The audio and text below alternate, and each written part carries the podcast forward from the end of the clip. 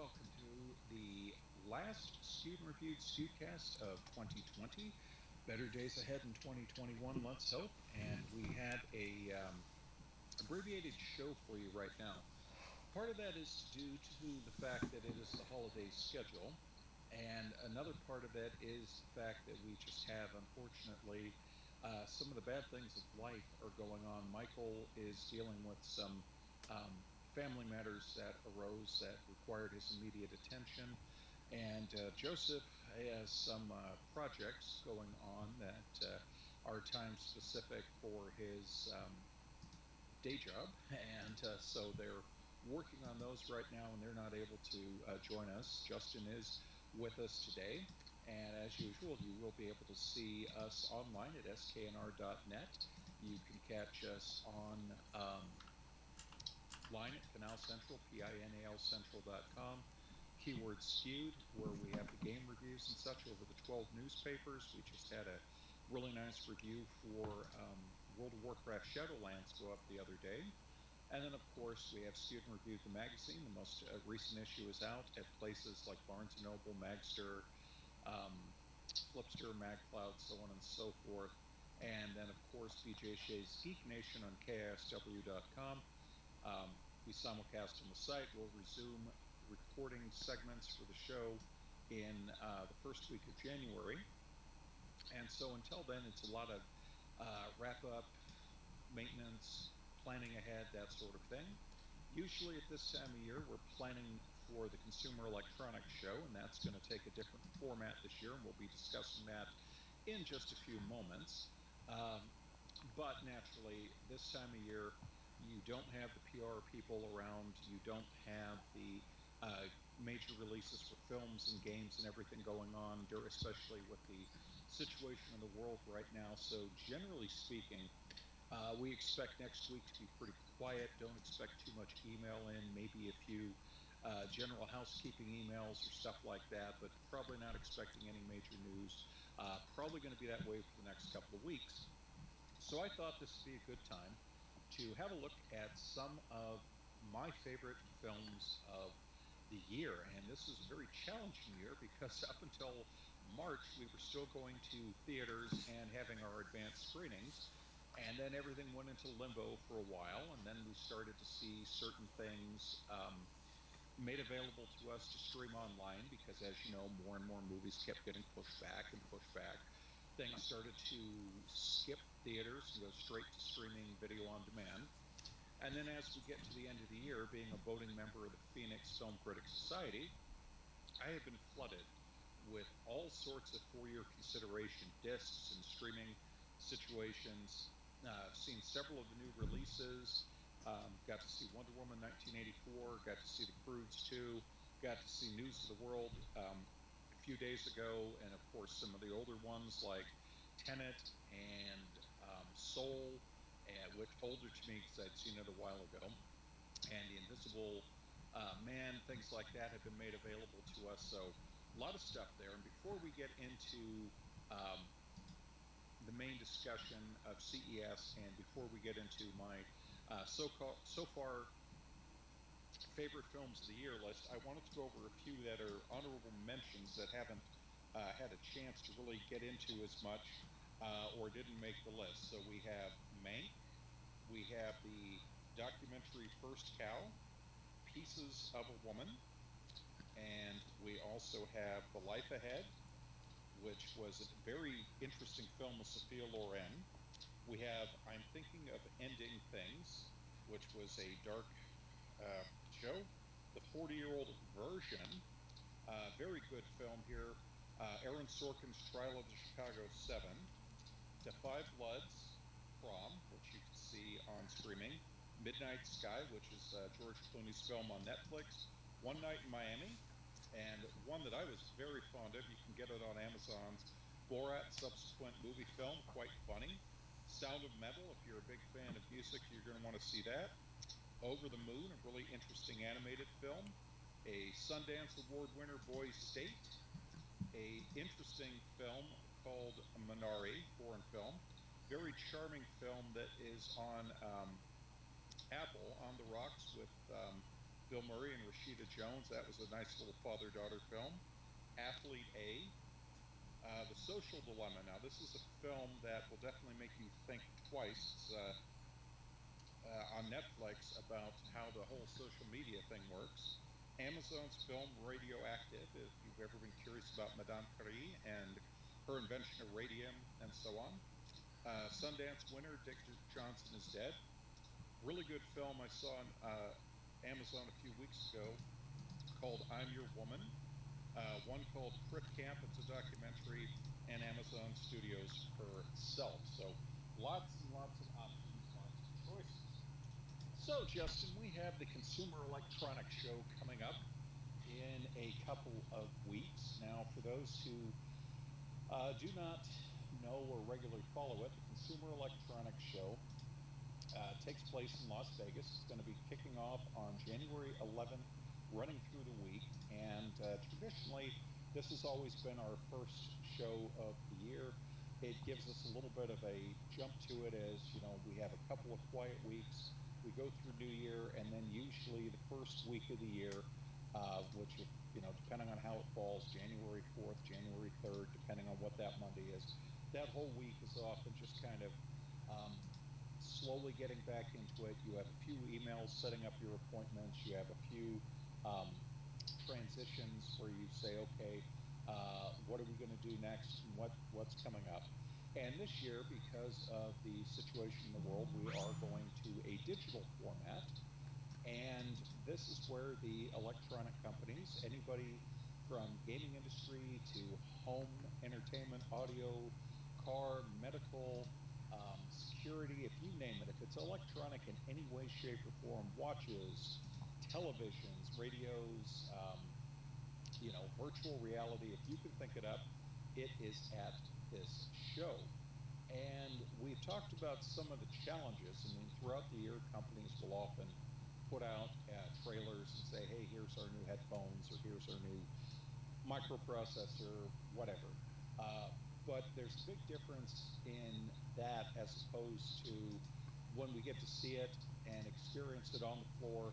And sometimes we're told, hey, you know, we're going to have more information for you down the road, that sort of thing.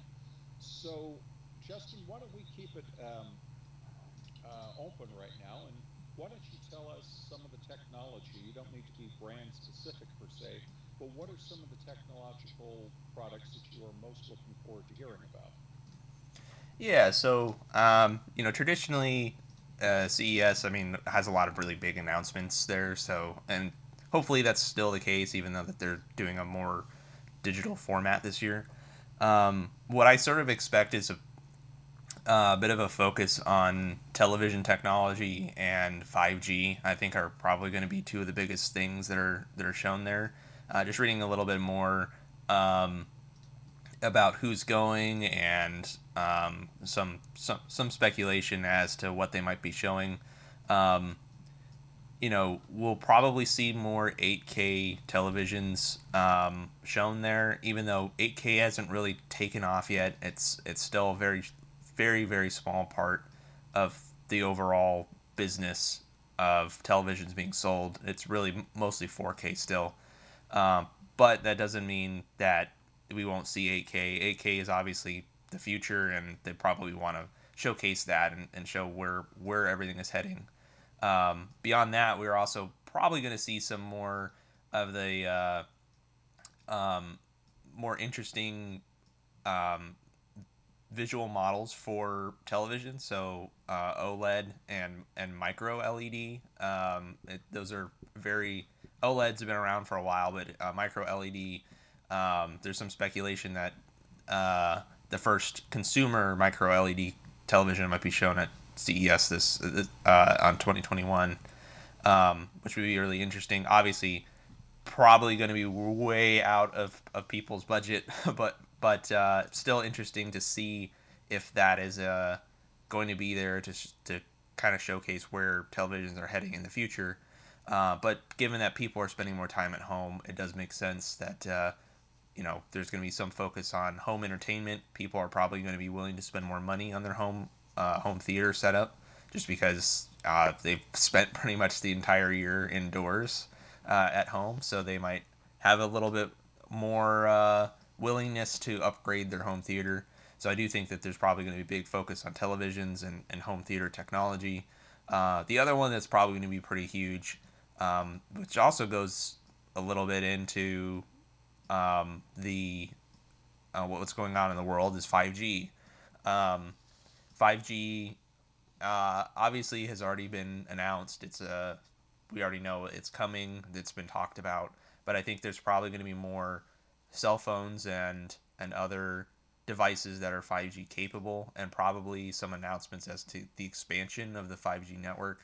Um, by as of right now, 5G is not really widely used, but um, you know, again, given that people are working more at home, um, they're uh, I you know I I have uh, you know firsthand knowledge of this that uh, there's a lot of people that are relying on 4G connections to get their work done, and it's just not cutting it anymore. So I think there's probably going to be a lot of pressure for the carriers to upgrade the 5G networks and roll it out quicker, um, mainly because of, of how many people are working at home and how many people are relying on it now. So I think there's probably going to be some announcements about that as well. I think it's going to be interesting to see how much is there in terms of uh, leisure products. And, you know, I know that some of these companies had made these arrangements long before it had been, uh, you know, you have companies that show up every year, and then you have companies who, um, you know, case specific, because obviously there is a cost of getting your booth space and there is a cost of flying to, you know, traveling to and from Vegas, your inventory, your booth space, your food, your entertainment, call it what you will. And, you know, we can argue, oh, it's a business expense, blah, blah, blah. But depending on company, like a few years back, we had a flood of companies that were in uh, drones and that sort of thing. But, you know, some of them may be in a situation where we could come one year, but coming every single year isn't as feasible for us. And now some of them will do things like they'll say, okay, I can't, uh, I, I can't swing a booth on the floor again. But what I'll do is I'll set up in my hotel room or a suite and we'll just do invite only stuff like that. And what is interesting to me is that as of now, they have 1,758 exhibitors uh, taking part in the show. And it's important to know that uh, some of these companies do not even do business in the US. As anybody who uh, has been to the show knows, not only is it scattered all over Las Vegas, but it takes up the Las Vegas Convention Center.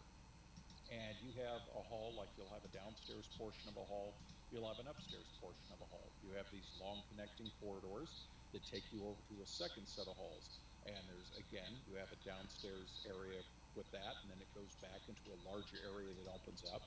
But then you go out into a concourse and there's stuff around that and then a whole new set of halls out back.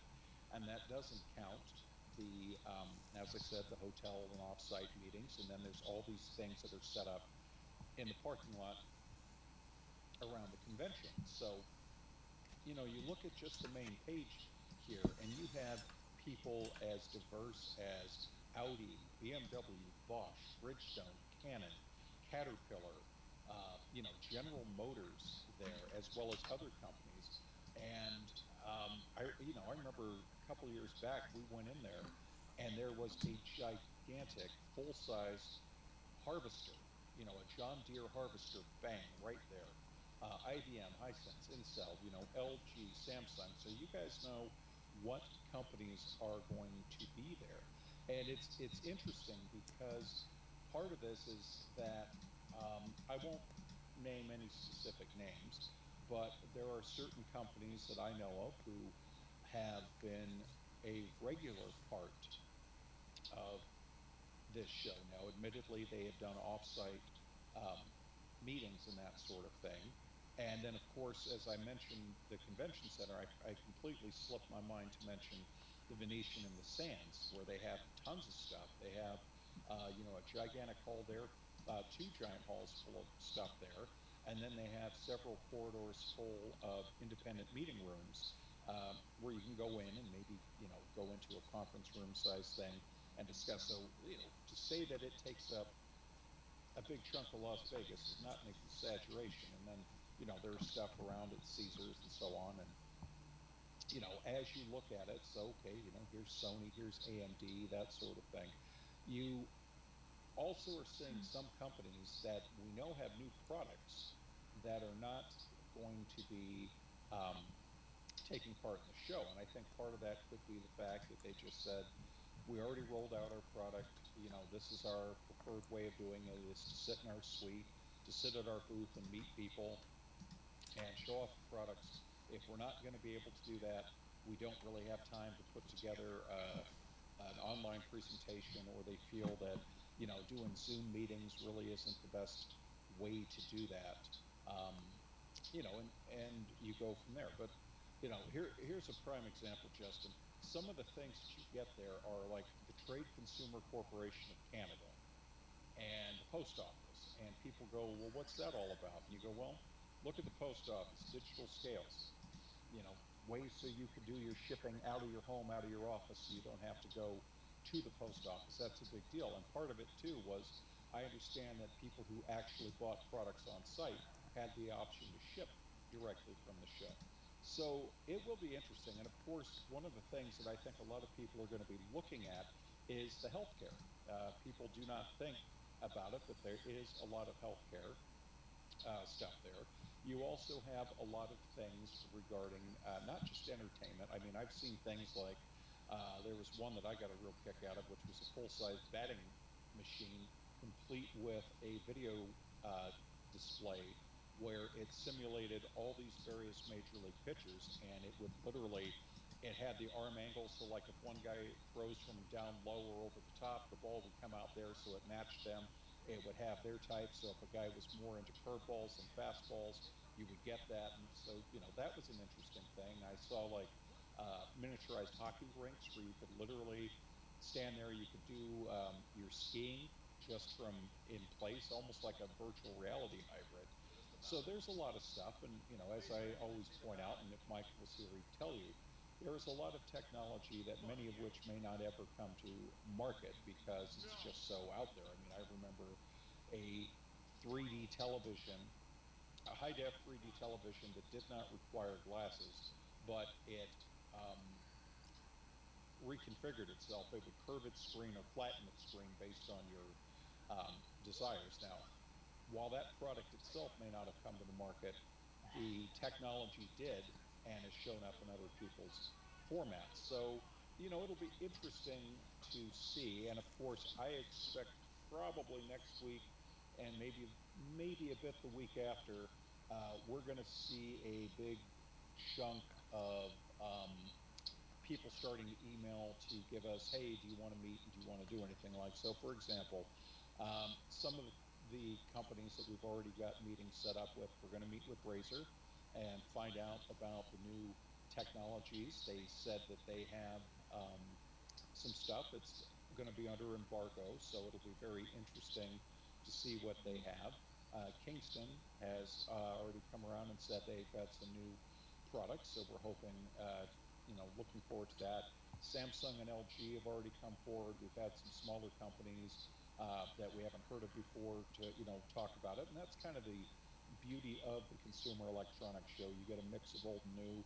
Uh, one major company, again, I won't name just for the sake of, you know, protecting things, that said they are not going to take part in this, but they have told us that they've got a few announcements coming in January that are going to be under embargo, so new products. So, um, you know, I think it's it's kind of an interesting thing. I I think it'll be interesting to see while people hope things get better and we start to see a little more normalcy come back into the world to in later 2021.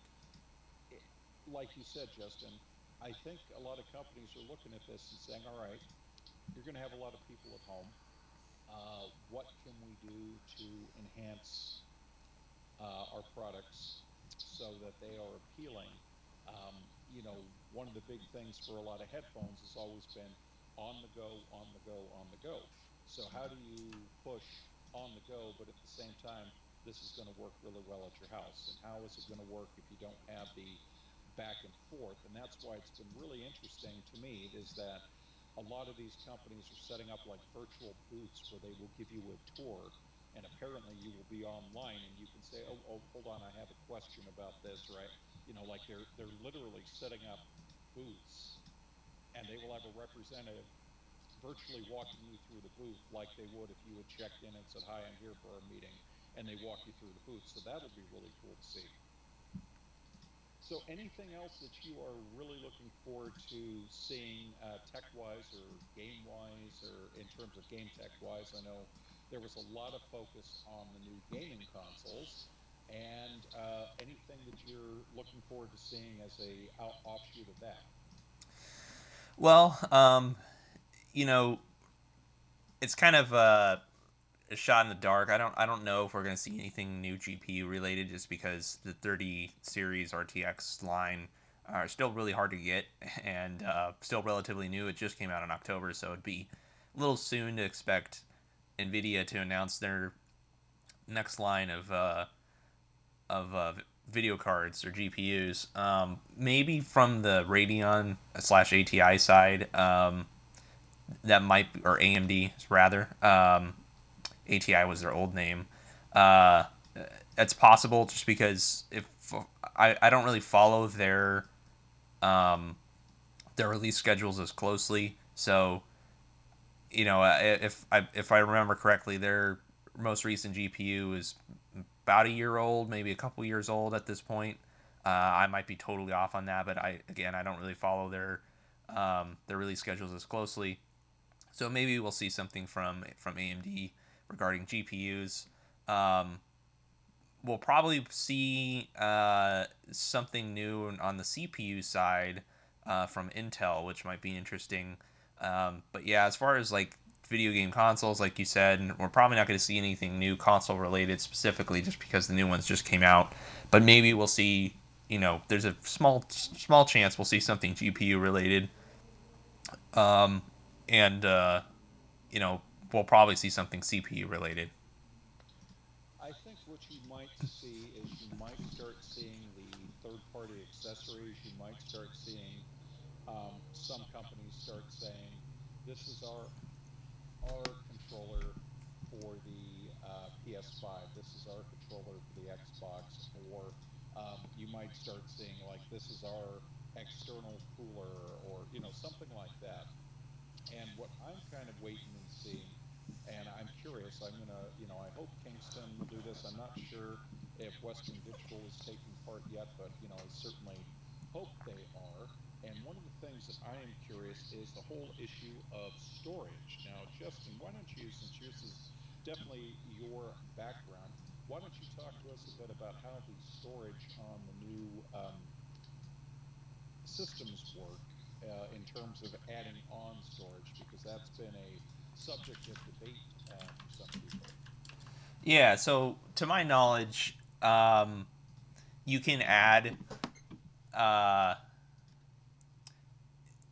you for the PS4 you could add external hard drives, um, but if I remember correctly, there was a some some controversy that the PS5 won't support solid state drive storage expansion at launch, uh, which is kind of odd, just because um, you know it, they apparently Sony has said that they'll add it later, um, which is just somewhat somewhat strange. Which I guess you know you could make the argument that this, the internal storage will probably be enough to get people by until um, until they need uh, some sort of external storage. Um,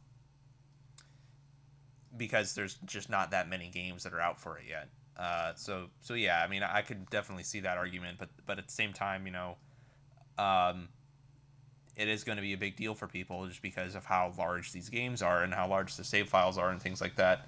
Which you know, obviously it supports cloud storage and things like that, but um, you know, it, it is just kind of an interesting thing that it doesn't support um, you know any tor- type of storage expansion, uh, but they're going to add it later.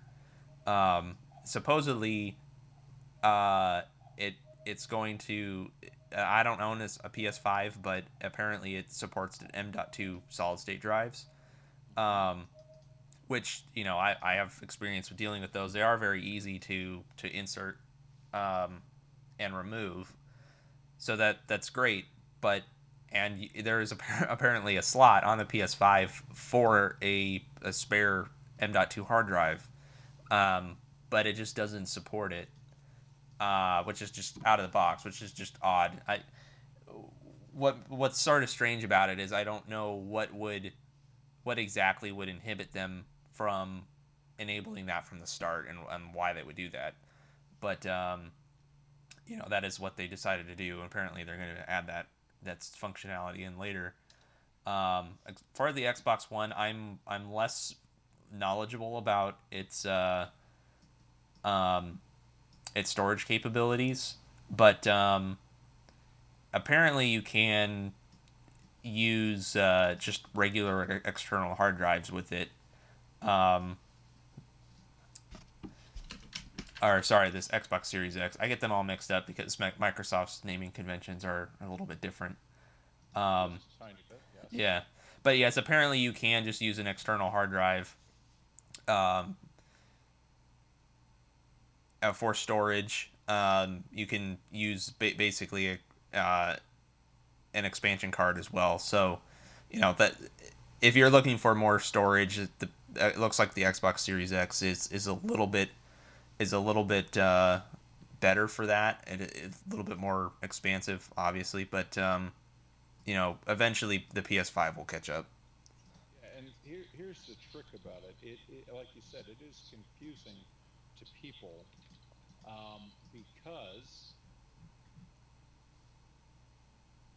you look at the Xbox, for example. My son, uh, we got him a Series S for uh, Christmas and his birthday. They're right, you know, fairly close to each other, so it was an easy combination for him. And uh, got him some games to go with it, and he's already filled up a big chunk of his hard drive. He's literally telling me if he wants to play the Call of Duty Black Ops Cold War expansion, he probably has to delete a sports game off that. And this is still holding on to his Xbox One uh, that the hard drive for that and the external is And it's such a complicated situation where, um, as we understand it, you can plug an external hard drive into your Xbox One X and store your games no problem. But anything on your Xbox One, the new one, you can't you, you you can't store new games that are made for the new consoles on that. So he has to store his old generation games on an external driver on his old system. If he puts them on his Xbox drive on the internal hard drive, obviously he can do that current and old, but if he runs out of space, which he has now, he can't just say, "Oh, I'm going to move my old hockey game and my old Madden game over to this external drive and play it on my new system." It doesn't work that way. And so literally he's got to have it like floating in limbo, like deleted off his hard drive on his Xbox. He can store it on an external and then slide it back when he needs to. And the flip side of that is they sell Seagate offers these expansion cards for the Xbox Series X. But to give you an idea, folks, these are $219 a pop, $219.99 for a um, for an expansion card. Now, people say, okay, what's the big deal? Well, my uh, comment on that would be that's almost what you pay for the console itself. So, you know, to get one terabyte of expansion, you are pay and it, it's like a cartridge. It plugs into it. It's um, 219 bucks. So when you've just had to shell out for a system, having to to pay that is a bit of an issue. And so I'm kind of waiting to see if A, Seagate is going to offer a different price structure on that, or are we going to see other companies like Western Digital, like Patriot, like Kingston uh, come out and offer a um, alternative to people? Because you know if you go back far enough and you remember the original uh, PlayStation 2, when they had um, expansion, they had the same thing. They had those little gray cartridges that you plug into the front. And it eventually took place where you could get third party ones. But, you know, initially you had to go through the, the Sony ones, and there was obviously a big difference in price. So interesting stuff. It will be very interesting to keep an eye out and hopefully see some uh, real improvements and uh, great stuff down the way. Now, next week, uh, hopefully, we'll have Michael and Joseph back and we'll be able to go in depth more with the Consumer Electronics Show uh, because hopefully by that point, well, not hopefully, by that point, we will be um, coming up. You know, next week we will be about a week away from the show. We still have time to go over it on the 10th and really lock things down. So basically, our general plan is that we're going to see where we are, see if there's any news next week of note, and uh, you know, obviously focus on that. If not, we have the opportunity to expand on some things, maybe do our best ofs, uh, and also look at them. So, you know, we've kind of kept it open. Either the third or 10th, we'll do another CES thing. Um, part of me says the 10th would be good because it's right before the show starts. The other part of me says, eh, I don't know if I want to talk about something and then people uh, listen to the show two days later when we're already contradicting ourselves with updated information. But hey, is the nature of the game. The final thing I wanted to leave you with is while we're not doing the full vote uh, until February this year, um, or next year, got to get used to saying that now, um, for our best of the year list, I wanted to give people a rundown because they have the time off right now. There are certain films that are available in your theaters where they are open and safe to go to video on demand, streaming options. So I wanted to give you, uh, in no particular order, um, some of my favorite films of the year. And the interesting thing about it is that when I was compiling this list, I looked back and I was like, really, that was this year? And it was kind of bittersweet in many ways because I can remember some of them going and seeing them with my wife, going to the press screening, that sort of thing. And then everything, as we know, went crazy. Uh, so, in no particular order, we have the new Tom Hanks film, News of the World. I saw this recently. Absolutely loved the film. Thought it was uh, really, really good and uh, well worth seeing. That is currently in theaters. I'm not sure if it's doing the video on demand. I know that it's uh, available overseas and that sort of stuff. Tom Hanks is uh, again back with Destroyer, which was a very good World War II story. You can get that on Apple TV. Invisible Man, I really enjoyed it. I thought it was a really nice update of the classic story, and that is available on HBO Max, video on demand, and other options. Uh, the Way Back with Ben Affleck, I thought that was uh, well worth seeing. It's nice to see a, uh more humanistic take on a sports story. Available streaming right now on Disney Plus is Soul. You definitely want to check that out if you want a little different uh, Christmas film, check out Fat Man with uh, Mel Gibson and Walton uh, Goggins. Uh, Come Play, a very interesting uh, take on a horror film. Antebellum, the film did not get as much attention as we thought it might, uh, but it, it, was definitely there and made an impression. Unhinged, uh, Russell Crowe turned in a very good performance. Irresistible, was another one to definitely keep an eye out for. Uh, and then, of course, going back to when we were still able to see things in the theaters as for pure popcorn pleasures, uh, really enjoyed Bad Boys for Life and Onward. And so uh, those are my current works in progress. So hopefully we'll have something, um, you know, more definitive for you very soon. Now, before we wrap up, Justin, did you have anything else that you wanted to add today? Uh, nope, that should cover it. All right. Well, that's going to do it, folks. Have a very good week ahead. Stay safe and uh, enjoy your new year when we'll talk to you. Next, it will be 2021, and uh, definitely looking forward to better things ahead. Until then, take care.